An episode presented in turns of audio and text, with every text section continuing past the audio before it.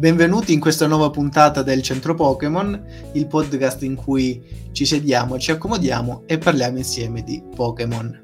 Il Pokémon di questa puntata è un Pokémon speciale, possiamo dire, perché è anche uno dei miei preferiti. È Vulpix e la sua evoluzione Ninetales. Vulpix è un Pokémon particolarmente elegante, raffinato, anche bello d'aspetto, ma non solo, nasconde diverse sorprese, sia dal lato di forza, ma anche dal lato della storia, dei, dei riferimenti culturali a cui attinge. Qui con me per parlarne, come al solito, c'è Alessandro Jack Giacomelli e Mattia Del Core. Ciao a tutti ragazzi. Buonasera o buongiorno a seconda dell'ora in cui ci state ascoltando, ormai questo è il nostro saluto principale. Ma io come prima cosa devo dire che è anche uno dei miei preferiti in realtà Bullpix, più che altro Ninetales, però grandi Pokémon. È bellissimo, soprattutto secondo me nessuno si offenda, ma la versione Alola per me è migliore. Vabbè, però poi ne parleremo con cognizione di causa, però sicuramente uno dei Pokémon più belli della prima generazione, anzi in assoluto. E quando sì. dico così ormai, che lo sto dicendo, non dico per tutti, ma quasi mi sento Gerry Scotti che dice uno dei borghi più belli d'Italia. Beh sì, Vulpix secondo me è uno dei Pokémon migliori, non solo della prima generazione, ma in generale va incontro ai miei gusti. Cioè è uno di quei Pokémon che terrei tranquillamente sia in squadra, proprio nel team effettivo per combattimento, sia come compagno di, di avventura fuori dalla Pokéball, perché è particolarmente affettuoso e è bello d'aspetto, bisogna anche dire, è elegante, ma ha anche delle abilità particolari. Eh, Vulpix è di tipo fuoco, almeno nella versione base. Sì, più che altro ha un sacco di caratteristiche interessanti. Ha un design molto semplice, non particolarmente arzigogolato e, eh, o complesso, insomma. E proprio a livello biologico, le descrizioni del Pokédex ci raccontano un sacco di sue caratteristiche che lo rendono molto, molto interessante. E su tutte, ovviamente, la coda, ma di questo magari parleremo meglio dopo perché la coda sta un po' alla base del... Eh, del personaggio del, del Pokémon. Esatto, esatto, cioè tutte le ispirazioni... Sì, sì, sì, la mitologia che c'è dietro si lega alla coda comunque. Ma ci sono altre cosette che vi accenno adesso velocemente. Per esempio è interessante il fatto che Vulpix ha al suo interno una specie di eh, fornace inestinguibile, quindi ha una, una temperatura interna altissima e quando fa particolarmente caldo, quindi nelle eh, estati come questa che sta volgendo al termine, nel momento in cui registriamo la puntata, se ci sono 40 gradi, Vulpix per non morire di caldo emana fiamme per raffreddarsi un pochino all'interno. Questo lo dice la descrizione eh, del, del Pokédex di Pokémon Zaffiro. Sì, esatto, essendo un Pokémon fuoco produce solo del fuoco, quindi quando la sua temperatura corporea è troppo alta emana queste, queste lingue di fuoco. Infatti Vulpix ha il potere di controllare delle sfere infuocate quando raggiunge un certo livello di potenza, quando riesce a padroneggiare il fuoco. Infatti già il Pokédex dice che già nella versione base, quindi non, non gli serve neanche l'evoluzione in Ninetales, può controllare perfettamente il fuoco. E, mentre nell'evoluzione in Ninetales acquista altri poteri particolari che contraddistinguono la sua evoluzione finale. Va bene, Vulpix lo sapete bene, lo sappiamo tutti, è una volpe a tutti gli effetti, una volpe eh, dal manto rossastro. Diciamo era... che si poteva intuire dal nome che era eh, simile a una volpe. No, infatti deriva latino Anticipiamo la cosa dei nomi. Esatto. Eh sì, però all'estero non si chiama così. Questa è la sola versione inglese, italiana mi pare tedesca, però in originale non si chiama Vulpix, ha un altro nome. Direi di introdurre già ormai l'argomento nome perché già, ne stiamo parlando adesso. Ah, subito, va bene, va bene. Sì, sì, ormai stiamo parlando adesso. Inviti a nozze. Allora, in giapponese si chiama Rokon, ossia da Roku 6, il numero delle code quindi, e Konkon, ossia il suono, l'onomatopea che in giapponese dovrebbero fare le volpi. Sapete che i giapponesi hanno insomma dei, delle onomatopee particolari per i versi, per esempio Chuchu che dovrebbe essere il verso del topo, eh, oppure... Chero Chero per le rane. Pure. Esatto. Invece del cui... hanno Chero Chero. Esatto, da cui Cheroro. Cheroro, esatto. Grandissimo Cheroro. Allora, a me Cheroro piaceva moltissimo, ma questo non è il luogo e il momento ideale per parlarne. Quindi torniamo ai nomi di Vulpix prima che parto a analizzare Cheroro. ecco, e andiamo in Francia dove Vulpix mm. si chiama Gupix, ossia da Gupil che è una parola del francese arcaico che significa volpe e ovviamente six, cioè 6. Poi nelle altre lingue tendenzialmente si chiama Vulpix ovunque. Eh, secondo me un nome interessante da come dire, annoverare è quello coreano in cui si chiama Six Tail, ossia 6 code letteralmente, Six Tail. E chi osa controbattere.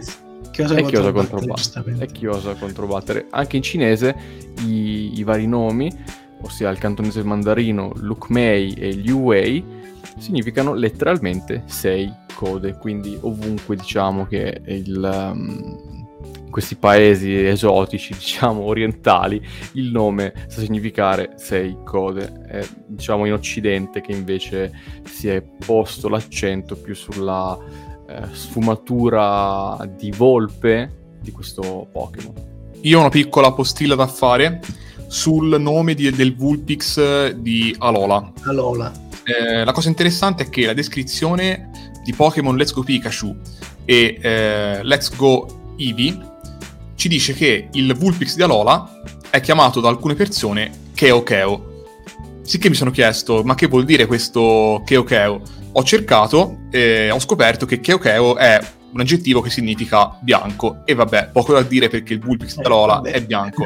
Ma la cosa interessante è che vuol dire bianco in hawaiano. E quindi in realtà questa ah. è una grande strizza- strizzata d'occhio a Sole e Luna, anzi a Alola, che è una regione ispirata ovviamente alle Hawaii e quindi in Let's Go Pikachu si fa riferimento al gioco precedente, si omaggia appunto la, sest- la settima generazione in questo modo.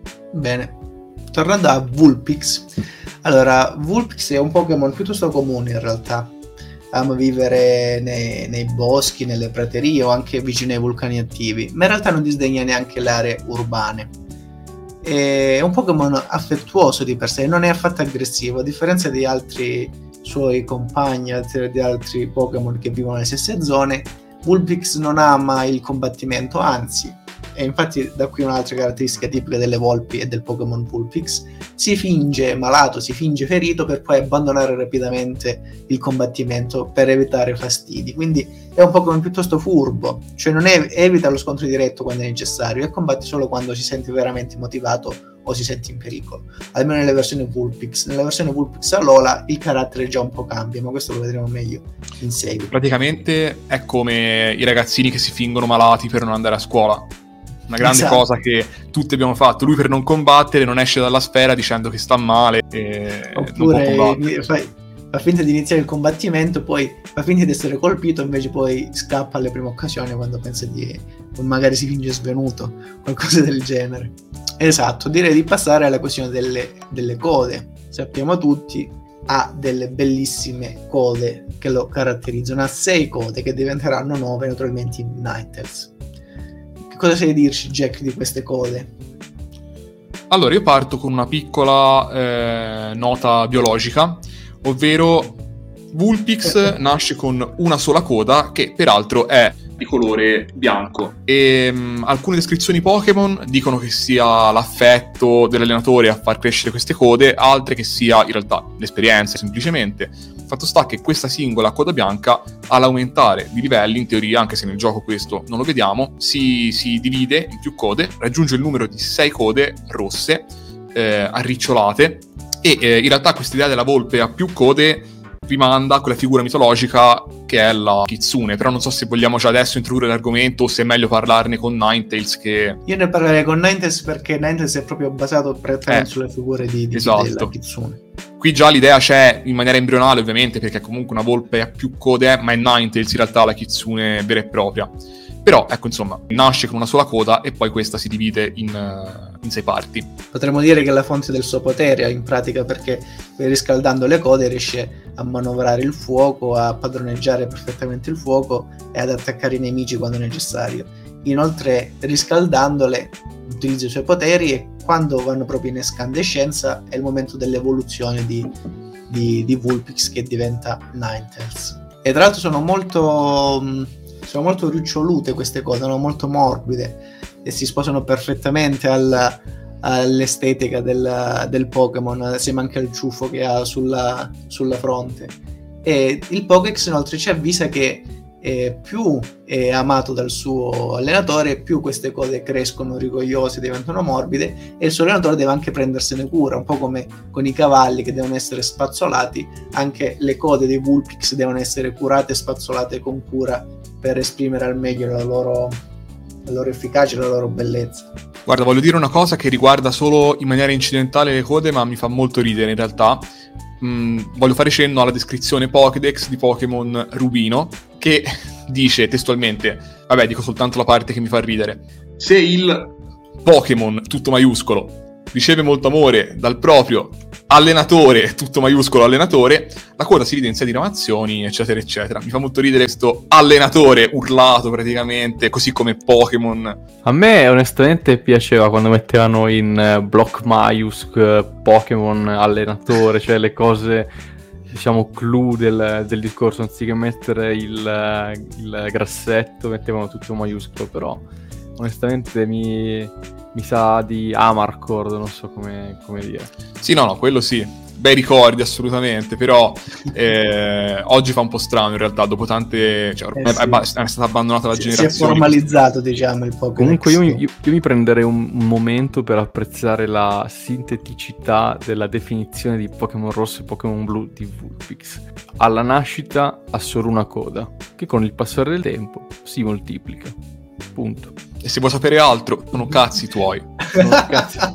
Te lo devi prendere, allenare e esatto. osservare esatto. Comunque, quando stavate parlando del fatto che Vulpix è un Pokémon che sicuramente va mh, mm, accudito, va spazzolato, va coccolato, sì. è un Pokémon sicuramente che ha bisogno di, di diverse cure che non può andare in mano a, a uno stronzo che se ne sbatte di lui, diciamo così. Mi è venuta sì. in mente la, una puntata dei, dei, Pokémon dell'anime in cui appunto eh, c'è questa allevatrice, Susie, che è praticamente l'idolo di, di, Brock, che come sapete lui abbandona la sua palestra addirittura per perseguire il suo sogno di allevatore di Pokémon, non sì. allenatore, allevatore, e praticamente eh, questo Vulpix alla fine Susie lo regala a Brock, quindi alla fine nell'anime lui ha proprio canonicamente un Vulpix nella sua squadra.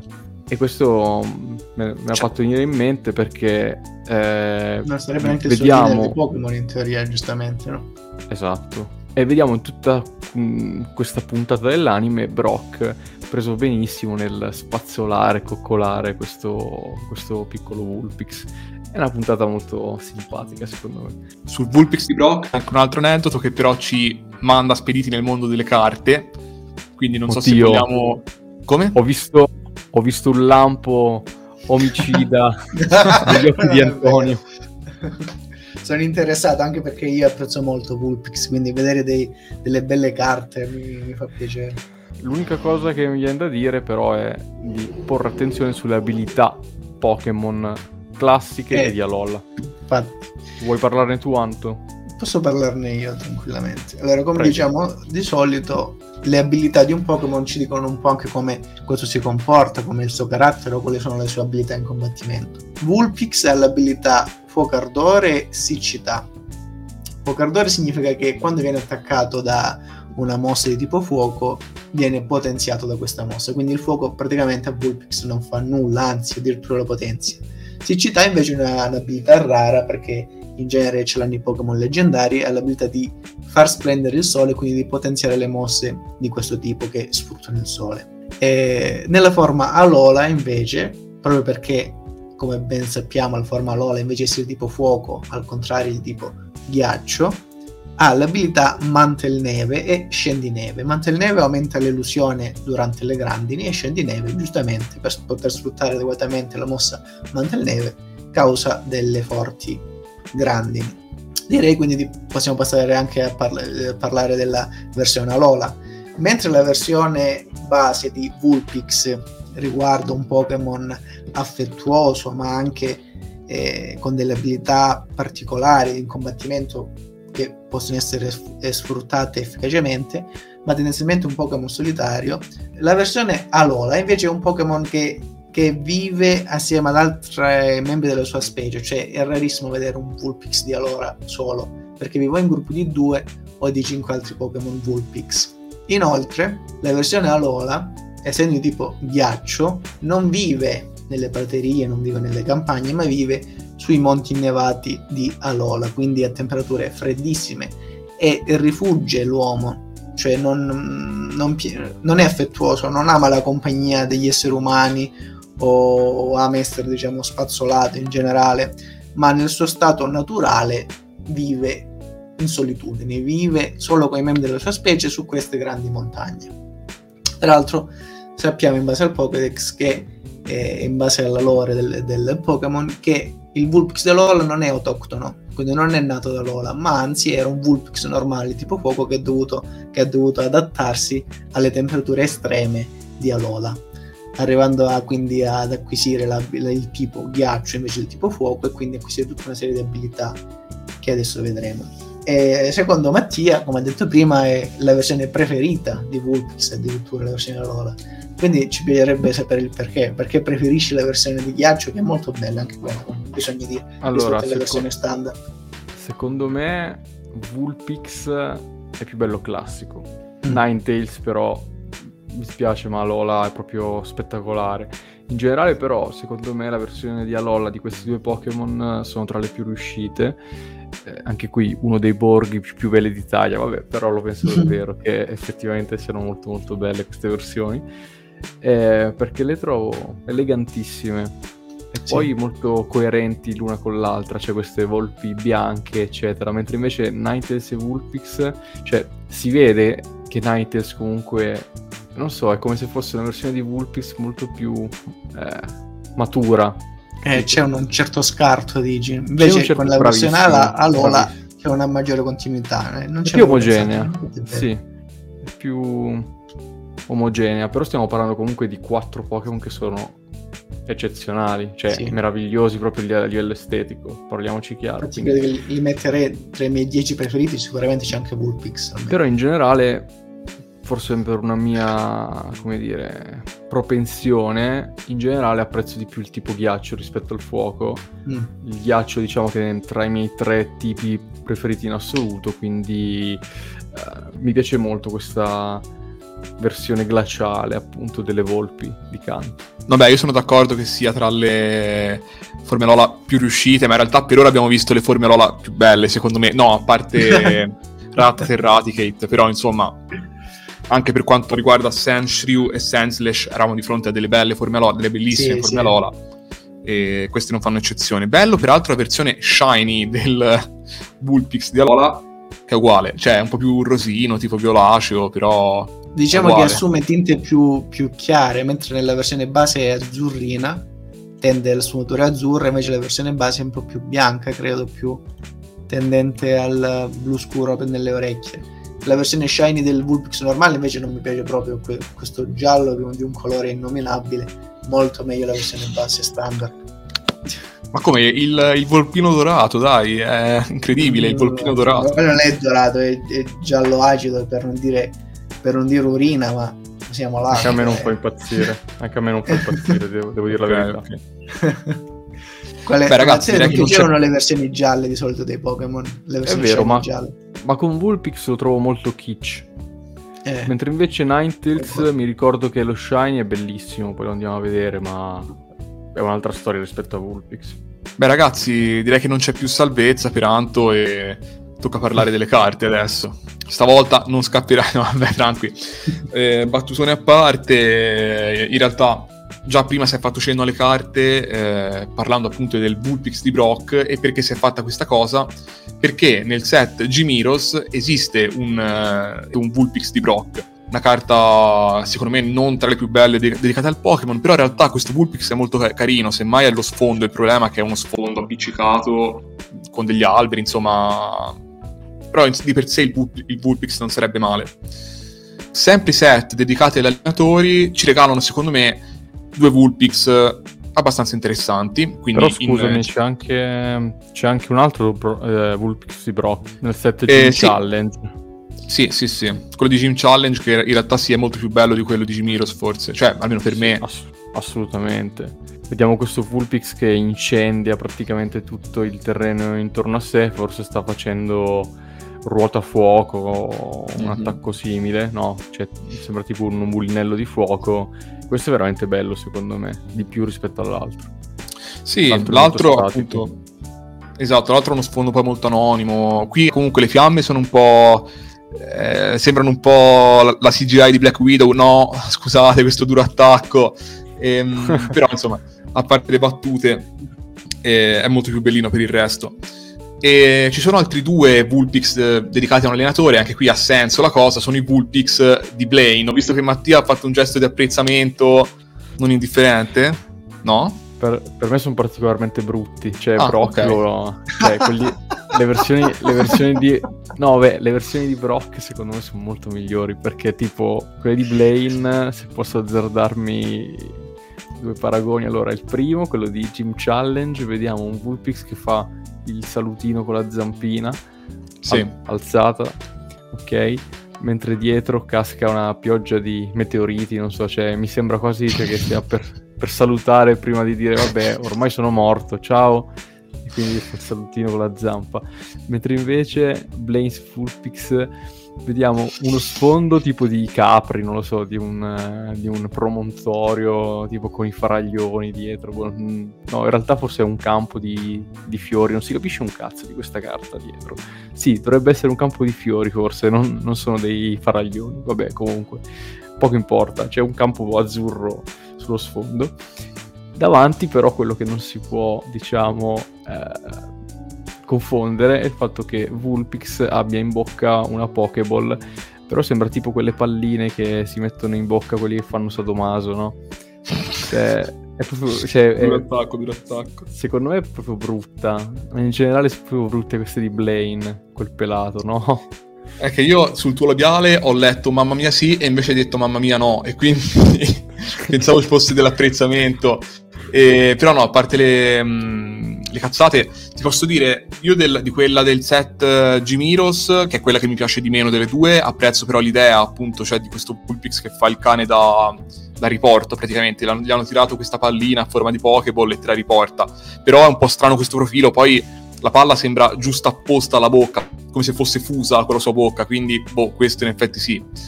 L'altra, vabbè, al di là de- del fatto che non la guarderò mai più con gli stessi occhi, il Bullpix in sé non è male, sì, non, non, riesco a decifrare bene lo sfondo neanche io. E poi sì, questo saluto se, cioè, per, per, fortuna non è fatto con l'altra zampa perché poteva evocare insomma, brutti ricordi, brutti periodi, brutti, brutti, storici, quindi eh, bene così. E, ehm, bene che non sia la zampa destra. E, passiamo a qualcosa di più recente e di più carino, forse, insomma, da questo punto di vista. A me non dispiace quella della carta del set Fragore Ribelle. Bella. Eh, sì, un Vulpix che si lecca in un campo, quindi come fanno cani, gatti, eccetera. Si lecca per lavarsi praticamente, per pulirsi un pochino. Molto tenera, bisogna dire. Esatto, esatto. Io Anto però vorrei da te a questo punto, visto che sei entrato in gioco, un parere sul Vulpix del set base. Prendilo con cura. che la cerco con l'amico Google, così ce l'ho ben in mente. Beh, mi sembra una sembra quasi un, uno spirito, no? Non, mm. Sembra avere un, un'aura da... Ecco non ha pagato la bolletta della luce. è rimasto al buio. Chi mi ha spento i capelli? No, è particolarmente luminosa, no? Sembra quasi eterea. Sembra fare riferimento alla sua... al, al, folklore giapponese da cui deriva la sua stessa natura, no? Alla, alla kitsune. E non è neanche particolarmente antropomorfo, no? Sembra già dallo sguardo è sì tenero, però è più tenero come eh, un qualsiasi animale, come un qualsiasi, come qualsiasi bestiolina, diciamo, a differenza di altre carte di Pokémon in cui Vulpix più, ha uno sguardo molto più, più eloquente, diciamo. Mm. Sapete qual è una delle mie preferite? Forse la mia preferita a tema Vulpix. Ora mi direte che mi fa schifo, una merda, eccetera. A me piace un sacco la Neo Destiny No, eh, è, la, la, è, la, mia, la mia preferita, è la mia preferita in assoluto quella lì. Bellissima, bellissima. Cioè, su Vulpix ovviamente, non sì, della sì, sì, vita. su Vulpix, certo. Cosa succede? E... Succede che c'è Vulpix che si è addormentato ai piedi di una sequoia secolare, diciamo. Molto carino. Molto pacifica.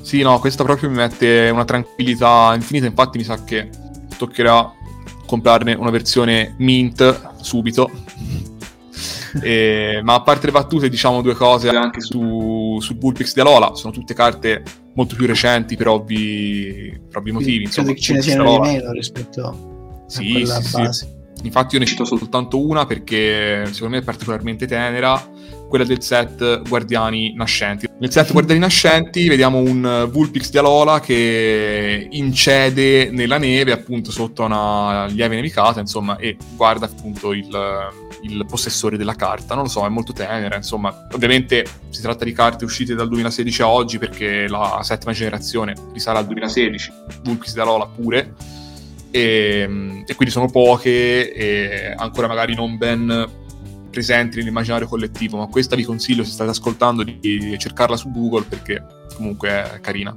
C'è una carta del Vulpix di Alola che ho beccato per caso adesso che riguarda tuoni perduti, dove si vede un Vulpix di Alola che si lancia nella neve, cioè avete mai visto quel meme su internet di quella volpe che si lancia nella neve a quattro zampe e poi si infila con la testa della neve? Sembra riprendere sì. esattamente quel comportamento delle volpi, soltanto che questa è la versione di Alola perché essendo di ghiaccio è più affine sua, al suo aspetto, come, come vabbè, chi conosce il vulpe di Alola vede chiaramente che sia il manto sia alla coda richiamano la neve, la nebbia, quindi queste atmosfere, questi climi più rigidi invernali.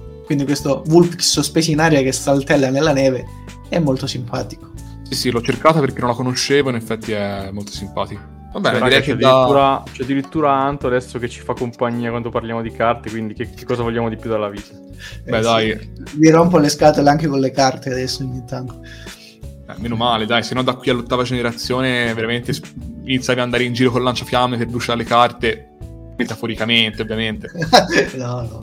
Ma io le carte le apprezzo abbastanza. Anche se Aspettiamo non... il parere di Antonio sulle carte di Barbaracol poi. Beh, dei cult.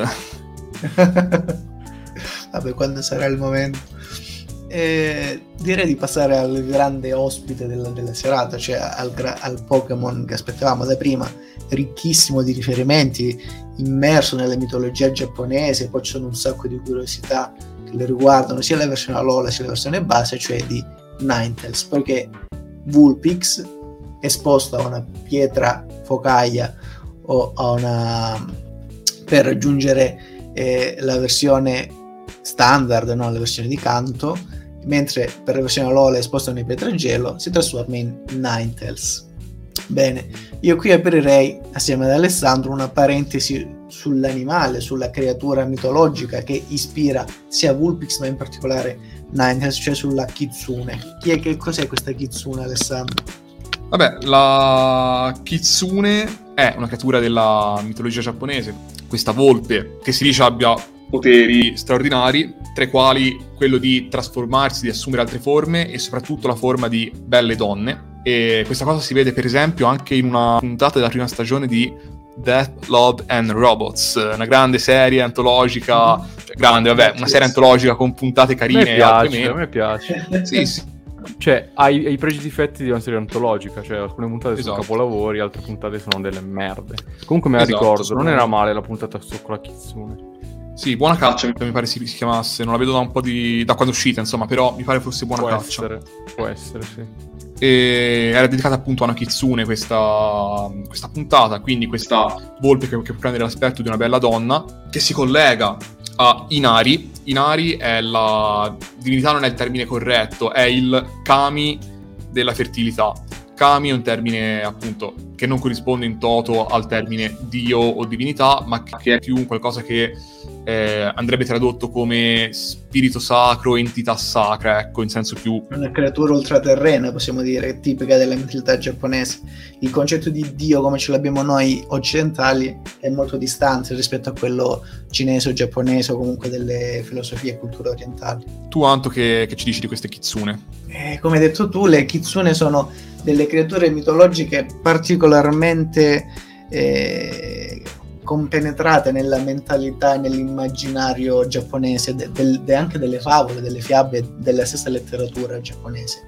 Sono queste volpi che possono essere sia volpi positive, volpi buone o delle volpi maligne. Infatti ci sono due grandi generi, possiamo dire, le cosiddette zenko, letteralmente volpi buone, che sono gli emissari di Inari, che nominavi tu prima, che era tra virgolette la dea che è ancora oggi venerata come la dea della fertilità, quindi della natura, e sono quindi messaggere di, di messaggi di pace, crescita e armonia, o al contrario sono delle volpi malefiche che vengono definite anche Yako, cioè volpi di campo, che si divertono in realtà a fare dei dispetti, si divertono a travestirsi, sono volpi malvagie. Poiché le kitsune sono, e anche questo aspetto si riflette anche in Ninetales, che per alcuni aspetti è un Pokémon ambiguo, possono sia aiutare le persone, sia al contrario imbrogliarle, ingannare, addirittura ucciderle. Le kitsune buone, cioè le emissarie di Inari, sono anche guida, possono addirittura diventare delle compagne delle amanti, delle mogli. Ci sono alcune storie nella letteratura giapponese in cui gli eroi si sposano addirittura con queste kitsune hanno dei figli. In altri invece si divertono ad assumere o l'aspetto di vecchi anziani, di vecchi, vecchi uomini, o come diceva Alessandro, di belle donne, donne procace, donne sensuali.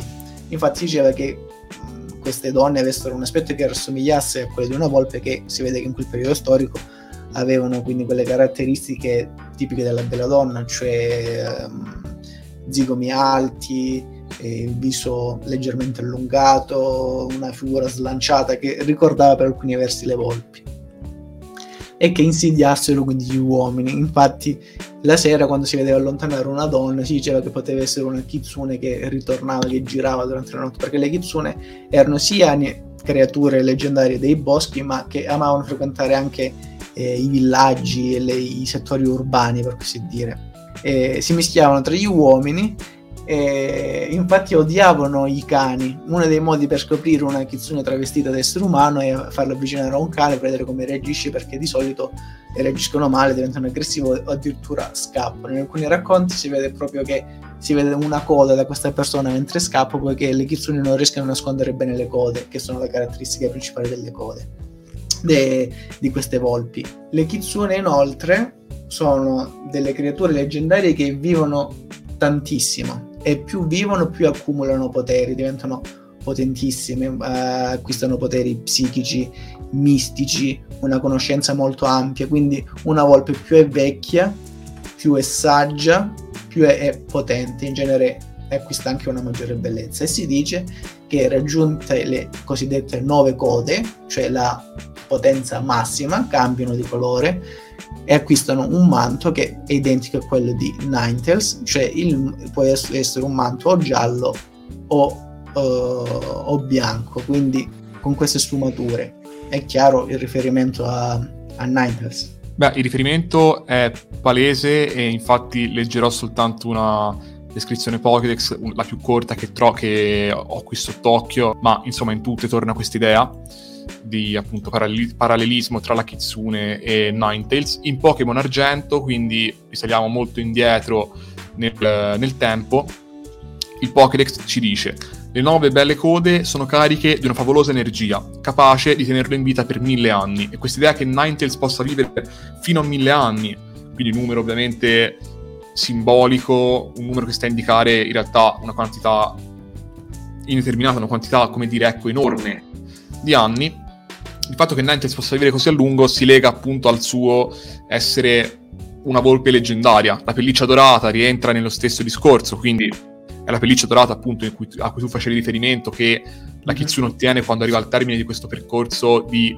perfezionamento dell'essere, possiamo dire, per parlare col, col gergo di Evangelion, eh, più o meno, in realtà no, ma va bene. E è molto curiosa invece la descrizione di Pokémon uh, giallo, che ci dice appunto, narra, io vorrei vedere come l'originale sinceramente, narra la leggenda che le anime di nove santi si siano unite e reincarnate in questo Pokémon.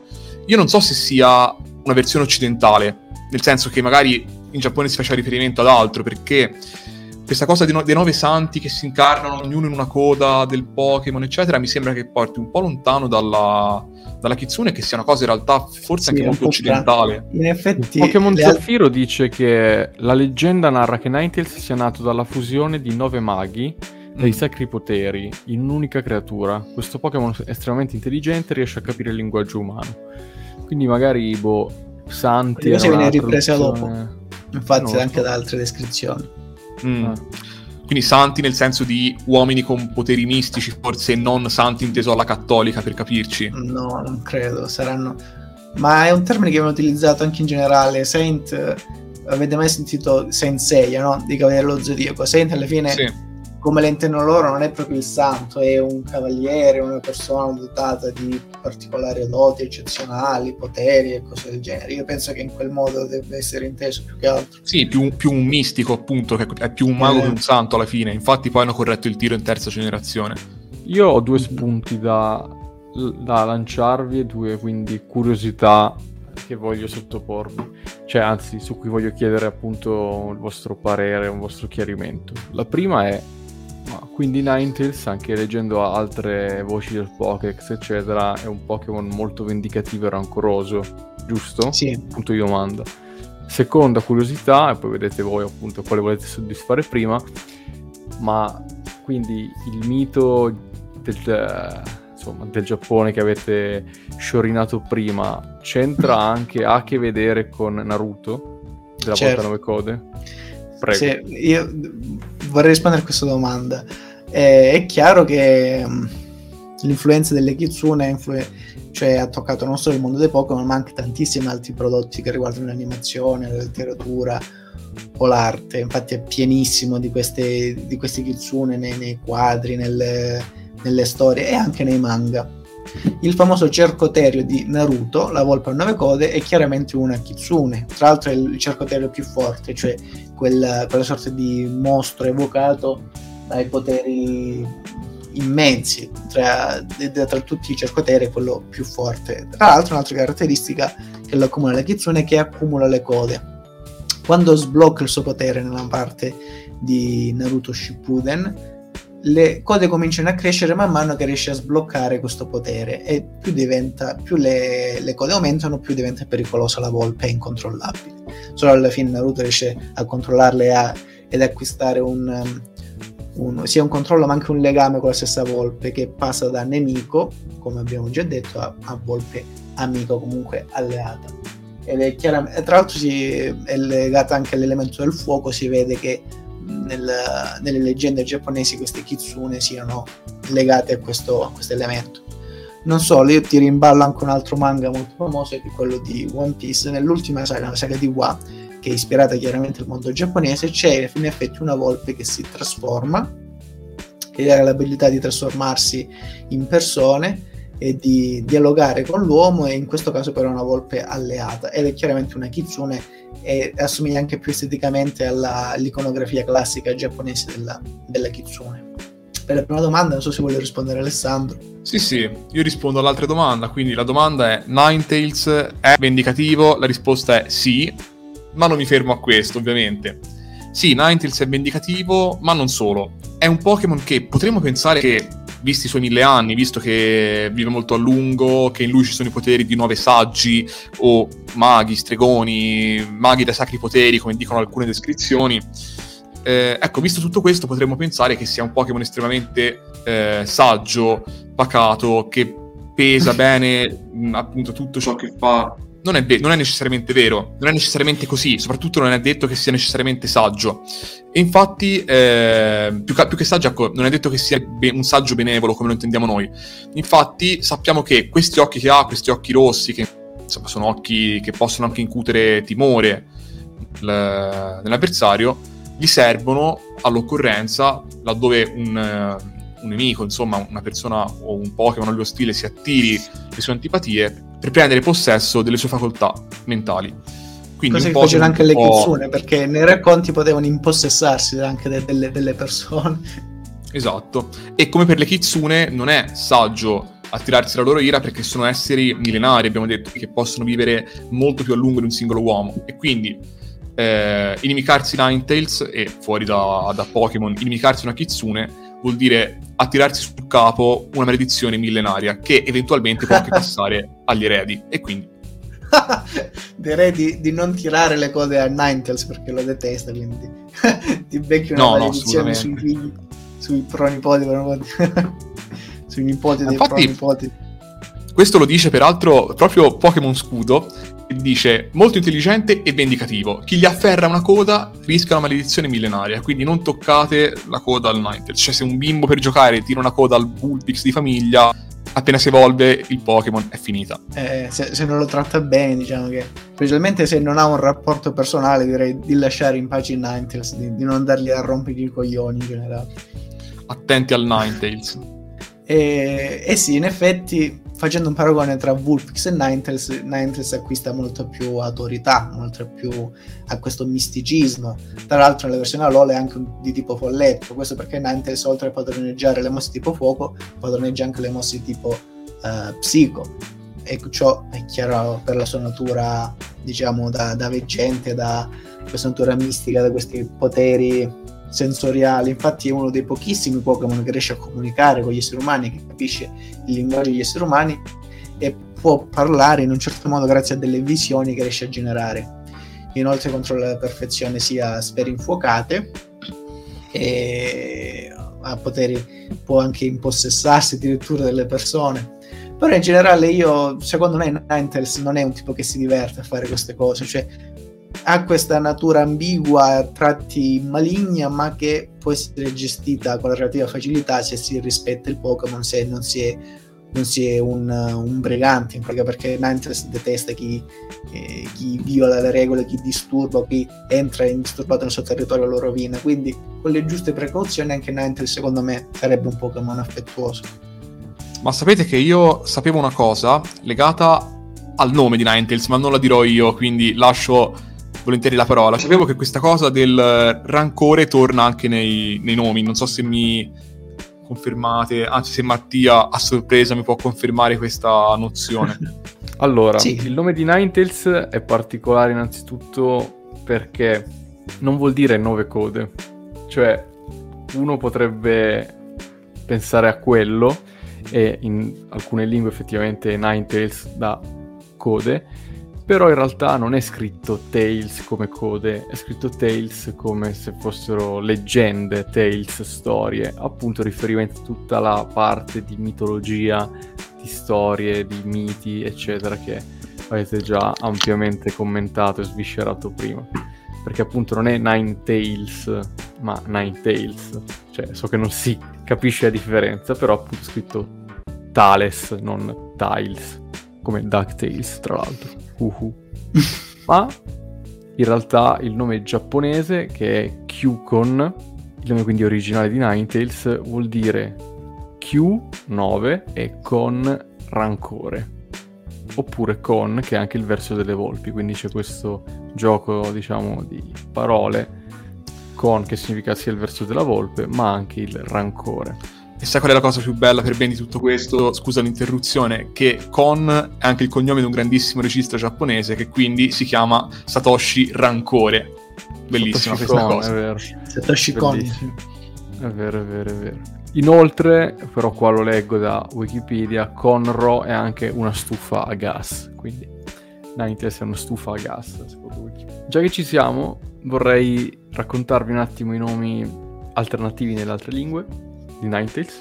Molti, molte lingue appunto semplicemente significa nove code, quindi Ninetales. Però in Francia si chiama Fenard, ossia da Feu fuoco e da Renard volpe e Neuf 9. E poi c'è il nome tedesco che è Vulnona che a me fa ridere se, se, cambi la prima N con la V, eh, vulvona, mi fa particolarmente ridere. Comunque, molto bello. Scusatemi, sapete Vabbè, che direi sono È un Pokémon molto figo questo. Eh. Sì, Vulnona, assolutamente, è un Pokémon mm. molto figo. Eh, da Vulpes, sta. vere volpi, e Nona, nono al femminile. Quindi mi faceva ridere questo Vulvona tedesco. Un'altra cosa che forse non, non avete detto è mm, la versione shiny di Ninetales, che io ho sempre apprezzato di più di quella, diciamo, standard, è che è completamente grigio. Cioè, un grigio molto chiaro. Cioè, è un grigio sia chiaro, ma anche con delle venature scure, tipo come se fosse è un perla sporco però di carbone, non so, io l'ho sempre vista così. È, è una, tra l'altro una particolarità che mantiene anche nella versione di Alola, la versione shiny di Alola mantiene questa mm-hmm. cromatura particolare. Guarda, la, la shiny di Alola per me è veramente bellissima con questo questo colorito che io avrei detto grigio metallizzato, ma mi sa che non è esattamente così. Diciamo, perla sporco di carbone è più romantico, più poetico. Io ero più sul metalmeccanico. Beh, un'altra particolarità di Ninetales che si riallaccia a questo aspetto, in realtà, a questa femminilità, dato che sia le kitsune in genere sono creature femminili, che si trasformano in esseri femminili, e anche nel gioco uh, Ninetales è in genere un Pokémon femmina, cioè sono rari i Ninetales maschi, sono soprattutto femminili. Anto, che ci dici invece della versione Alola di questo Pokémon? Mattia ha già detto che la preferisce alla versione di canto, giusto? Giusto, giusto. La trovo più elegante eh, nella sua, come dire, glacialità. Ok, tu Anto invece che ne pensi? Eh, è bello, è un bel Pokémon. Forse preferisco la versione standard ma Recenanders di Alola acquista questi ricci sfuggenti, no? questa sorta di, di, di, pelliccia mossa. Inoltre anche a livello caratteriale è un po' diverso. Nella versione standard Ninetales viene dipinto come un Pokémon mm, vendicativo, a tratti anche mh, mm, pericoloso.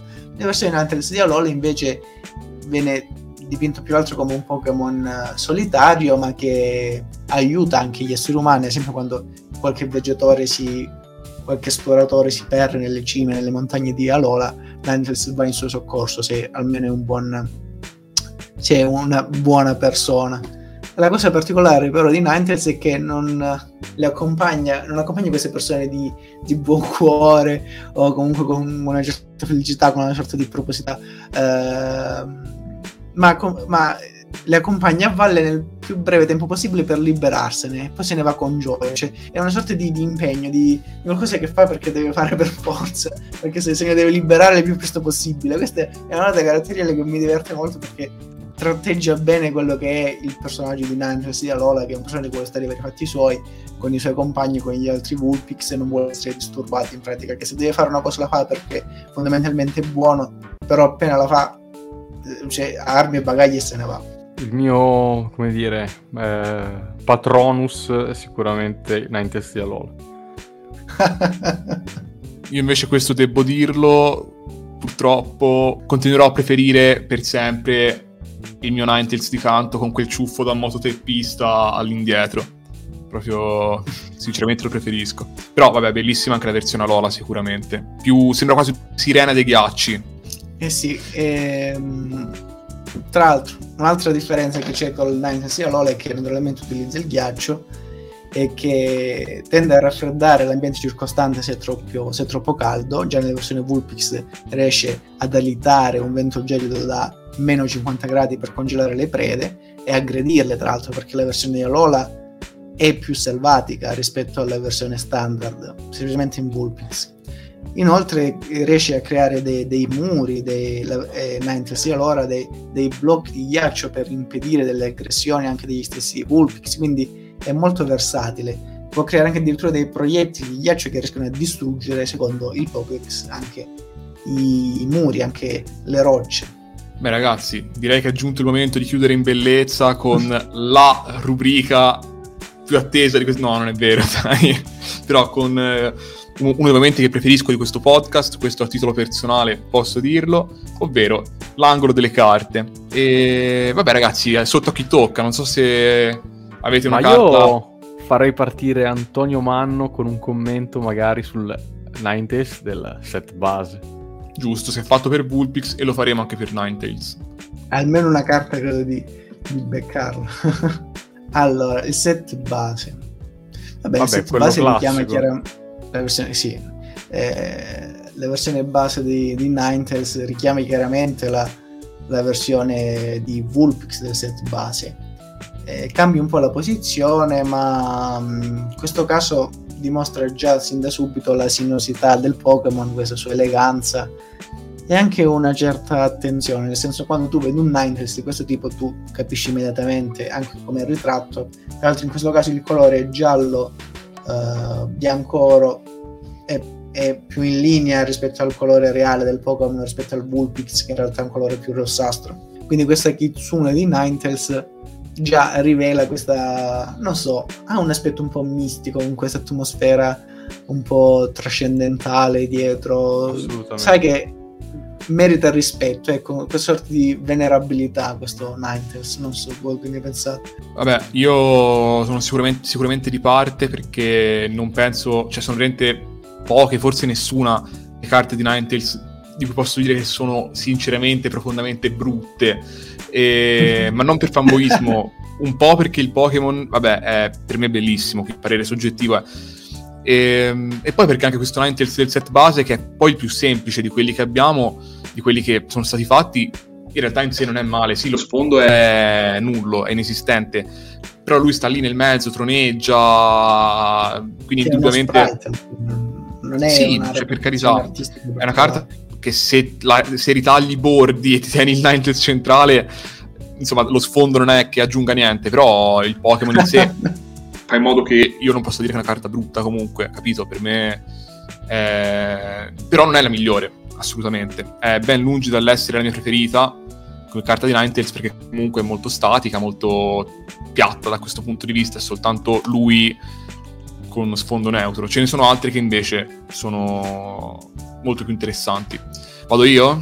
Vai, vai, vai. Io però volevo dire semplicemente che il Ninetales del set base era una delle carte in assoluto più ambite eh, eh. di quando ero piccolo, cioè lo volevano tutti, ma perché è veramente bello, cioè nella sua veramente essenzialità e semplicità secondo me è, è fenomenale, anche perché diciamo la verità, uh-huh. cioè Ninetales è così bello che basta solamente lui per fare la carta, cioè sì, diciamo, sì, ma... diciamo le cose come stanno. Sì, ma infatti, appunto, come dicevo prima, trovare una carta brutta con Ninetales è difficile perché cioè, sicuramente qualcosa ci sarà, eh, per carità. Se mi metto a guardarle tutte, la trovo una che è brutta. Sì, infatti io ne ho individuata una che è proprio orrenda. ok, perfetto. Ah, sono stato smentito subito, quindi. Però, insomma, eh, vabbè, vi dico comunque le mie, le mie preferite in realtà. E stavolta, Blaine, complimenti grandi complimenti a Blaine per quanto mi riguarda, che nel set Gym Challenge c'è un Ninetales di Blaine che a me piace tantissimo. E c'ha sempre sta zampa alzata, peraltro è la stessa... Eh, la, la zampa sinistra gesti. come... Esatto, no, non però la zampa gesti. sinistra come prima. E... Però insomma, guarda, ha questo sguardo proprio... Questo è, è il, il Ninetales, cioè la versione cattiva di Ninetales, quindi è bello eh, pronto all'attacco con questi dentini eh, questi canini insomma affilati, questo ciuffo che era proprio tirato indietro all'ennesima potenza, a me questo piace molto. E, um, che altro? Che altro? Non so che ne pensate voi, però un'altra carta che siamo sul livello di cioè, carta con sfondo molto semplice, ma che ha un Pokémon dentro così bello, e in questo caso disegnato in maniera interessante, da renderla una bella carta. Parlo del Ninetales di Brock, sempre dal set Gym Challenge, che di per sé lo sfondo è molto tranquillo, insomma, sì, è un, una collina tipo con un cielo notturno, però c'è questo Ninetales che brilla di luce propria, proprio vive di, di, di luce propria, insomma, e, e, per me, insomma, comunque ha delle forme un po' particolari, diverse dal solito, quindi eh, altra carta che personalmente apprezzo molto. E, ehm, non so che ne pensate voi, però stavolta gli, sì, gli allenatori mi hanno soddisfatto. Beh, Anto, mi ha incuriosito però, aspetta, prima di f- sentire qual è il, la carta terribile con Ninetales, dico che in set più recenti ce ne sono tante interessanti. Non so se Mattia te ne hai viste, cioè, quali sono Ma... le tue favorite? Vabbè, parto diciamo da quelle più vecchie perché poi magari ne dico anche una di quelle più moderne. Allora, devo dire che eh, innanzitutto è davvero difficile trovare delle carte brutte con, con Ninetales, questo devo ammetterlo, infatti sono curioso di, di, sapere qual è secondo Anto una carta brutta. Eh, lo stiamo lasciando e... in fondo apposta. non penso esatto. che mi la risposta. e... Preferisco non darla. No, no, beh, ormai, ormai sì, ormai devi, sei obbligato per balla. contratto. Dirò di più, se Mattia per caso la cita tra le sue preferite, non dire che è quella. Nascondi la verità fino a quando toccherà a te dirla. Esatto. Allora, a me piace molto la Neo Destiny. Ok. Neo Destiny che vede praticamente una vista all'uscita di un, di un bosco di notte. eh, praticamente è tutto scuro, tutto ombroso, tutto buio, tranne Ninetales, tranne Ninetales e, e la luna, c'è questo Ninetales che appunto è appena uscito da questo bosco spoglio, tra l'altro di alberi veramente spogli, senza foglie, che guarda la, la luna in una prateria veramente desolata, ovviamente di notte, e onestamente l'atmosfera di questa carta mi piace veramente tanto. Poi sapete che a me piacciono le carte un po' più stilizzate, più mm-hmm. con tratti netti e tinte in forte contrasto. Tra quelle invece più recenti, che proprio va in una direzione mm, non dico opposta, ma quasi, quella di Sword and Shield, in cui vediamo Ninetales che sta correndo verso appunto il, l'osservatore della carta. E questa qua mi piace tantissimo per le tinte invece che al contrario non sono tinte nette che fortemente contrastate ma in, realtà sono tutte quante eh, sono dei colori pastello eh, che si vanno a, a, a, mescolare per formare quelle, quei giochi di luce di colori particolari mm-hmm. che mhm. si vedono soprattutto o all'alba oppure nella golden hour, diciamo, quindi al, al, tramonto. C'è questo azzurro unito al giallo, al rosso, al rosino. Non so, mi piace veramente tanto questa carta. Secondo me questo non è un artwork, ma è veramente un, uh, un lavoro d'arte, non so come dire, proprio mm-hmm. bello. Cioè, è una carta che onestamente mi commuove quasi, quindi insomma Guarda, molto bella. Altro sulla Neo Destiny invece devo dire che la adoro anch'io perché mi ricorda, non c'entra molto magari, però mi ricorda la copertina di Abbaiare Stanca. Non so se avete presente la copertina de, col no, cane. Era... Ok, ok. No. Vabbè, no, un libro che ho letto molte volte da, da più piccolo e per me le atmosfere, i colori, tutto quanto mi ricordano quella carta lì, non lo so, quindi mi, fa, mi, mi, piace molto. Molto bella anche quella che dicevi te e molto bella, poi lascio la parola tanto con quella brutta, anche per me Fragore Ribelle, anche questa molto più recente, però c'è questo Ninetales che corre qua, all'orizzonte, questo, c'è, c'è, questo tramonto incredibile. Questa è bella, sì, l'ho vista anch'io. Esatto. Però sì, non, non raggiunge comunque Sword e Shield che ha quei colori veramente bellissimi, sembra quasi un un frame di un film d'animazione uscito l'altro ieri praticamente. Eh, incredibile. Bianto, qual, era, qual è quella terribile? allora, io vorrei aggiungere una bella che mi è piaciuta, okay. di Ninetales di Primal Clash, dove si vede questo Ninetales piuttosto stilizzato sul, su un tetto con delle, con delle tegole in un bosco, quindi c'è proprio questa immagine boschive di questo, di questo Pokémon che un po' solitario che è possibile avvistare per, per, i più speranzosi, per i più meritevoli. Mi piace molto questa linea essenziale, questa linea ben definita. E purtroppo, purtroppo tra quelle che a me non piace, in realtà è praticamente l'unica che non piace tra le carte di Ninetales, è proprio una che voi avete citato prima che vi piace. Ah. Ed è proprio Blaine's Ninetales. Cioè, cioè la, la, prima carta nominata da Alessandro. a, me, vabbè, a me non piace tanto perché il core, perché mi sembra una... Cioè non ha i tratti essenziali di Ninetales nell'aspetto, nella posa, nell'eleganza. Mm. Sembra più un animaletto feroce, sembra, non, è, non ha quell'imponenza anche nel corpo centrale. Sì. Cioè, più... zampetta le, non si vedono le, le, code belle voluttuose, cioè mi mm. sembra un animale feroce ma non ha i quei tratti che a me piacciono di Ninetales, quindi no, non ne avrà mai Alessandro, no, no, no, ma non, non ha conquistato. Allora, diciamo che è più tamarra che elegante. Questo in effetti sì, è un po' una sua pecca, nel senso che è bello ignorante e manca un po' di eleganza, però per me rappresenta quel lato un po' più... Ehm, Carino, dici. Sì, un po' più intanto animalesco e poi un po' anche più perfido che Ninetales comunque ha, e che questa carta mi sembra celebrare, ecco, insomma, quindi per questo lo apprezzo, però no, no, tranquillo, non, non me ne ho a male, ecco. La versione Legendary Treasure invece sembra richiamare proprio la versione di Naruto di, della Volpe a 9 code, dove c'è questa Volpe un po' trasformata dal fuoco con, questi, con questo sguardo vuoto, senza, senza pupille, senza espressioni, sembra quasi una divinità malefica. Boh, mm-hmm. tanto perderanno tutti i colori. no, ci sta, ci sta. Io ne cito una dedicata al Ninetales di Alola, anche qui ce ne sono meno mm-hmm. ovviamente che per il Ninetales di Canto, però insomma è bene una citarla comunque, io cito quella del set Ombre Infuocate, che è bella comunque secondo me non ha niente da invidiare a certe carte del Ninetales di, di Canto, e è semplicemente un Ninetales di Alola eh, in cima alla vetta innevata della montagna con alle spalle altre montagne innevate che domina sul, sul panorama. Non lo so, a me questa piace sinceramente.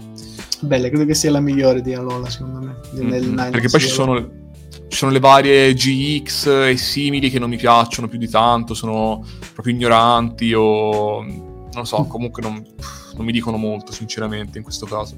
Sapete quale fa cagare?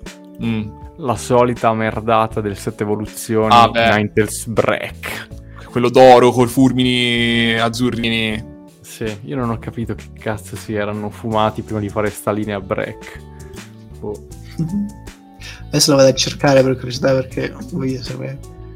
Beh, comunque guarda, ah, ce l'ho ah, davanti. L'ho... Ah, ma è, bru- è orrenda anche questa, comunque, bisogna dire. Allora, l'ho cercata, è terribile, è una delle cose più brutte che io abbia visto oggi. Comunque è un po' meglio del Raticate Break, quello proprio, no, come si chiama? Non lo ricordo no. nemmeno. Quello... Raticate Break. Break, eh, infatti, anche lui. Quello proprio, mamma mia, da vergognare. Eh, mamma, quello è peggio ancora. Quello è proprio un mamma mia no in piena regola, ecco. Già Raticate purtroppo di sé, di per sé non è che parte avvantaggiato, però questa versione no, non gli rende merito, diciamo. No, no, assolutamente. E parlando di break, direi che possiamo chiudere anche noi, quindi prenderci una, la nostra solita pausa settimanale, che direi che insomma siamo a posto per quanto riguarda Vulpix e Ninetales, che sono alla fine due Pokémon, anzi quattro Pokémon se vogliamo guardare, così belli che insomma alla fine dopo un po' le parole non, non bastano, cioè uno dovrebbe semplicemente andare a vedersi tutti i vari sprite, tutte le varie cose e effettivamente andarli a gustare e scoprire poi per conto suo, diciamo così. Diciamo che questa forse è una puntata in cui non c'era molto da rivalutare, insomma, eravamo tutti quanti piuttosto allineati, allineati. Sì, sì. sì, sì. Ma io vorrei dire anzi... non eccezionali, direi. Esatto, ma anzi ragazzi, se ci state ascoltando e non li conoscete, non so come siete finiti su questo podcast e non so perché ci state ascoltando dopo un'ora di discorsi, ma correte su Google, cercate Bullpix Ninetales e simili e, e guarda, godete, insomma, gioite di questa di, di cotanta bellezza. Prima di chiudere, io vorrei sottoporvi il quiz che ormai fa sognare grandi e piccini, ossia quanto è alto e quanto pesa il Pokémon di stasera. Quindi Ninetales, secondo voi, quanto è alto e quanto pesa? Allora, non guardo, secondo me 1,80 minimo, 2 metri. Peso? Peso di Ninetales, eh, 40 kg. Vediamo il allora, buon Jack. Io, sapendo come hanno calcolato l'altezza in prima generazione, cioè un po' a caso, mi gioco 1,20 m per 50 kg. E si avvicina di più il buon Jack, ma è comunque troppo alto, troppo grosso. Stiamo ah. parlando di 1,10 m per 20 kg. Ah, è leggerissimo. Sì, ma 1,10 m cioè, è un, cioè, veramente sì. un tappo. Cioè... Però è un quadrupede. Posso pure accettarlo, ma l'altezza... Beh, ma per me dovrebbe avere la, le dimensioni della, diciamo, del dio con fattezze ehm, di lupo della principessa Mononoke. Ecco, quella stazza lì dovrebbe avere per me, sinceramente. Ma è enorme quello, però. Mi trovi allineato, mi trovi allineato, però come sempre hanno fatto le cose a muzzo nella prima generazione, eh. quindi ci teniamo questi dati farlocchi. Mi sembra proprio di sì. Mo ci, ci, resta Vulpix, mo. Quanto può pesare questo essere alto Vulpix? Se questo eh, è 1,10 m, Vulpix non sarà...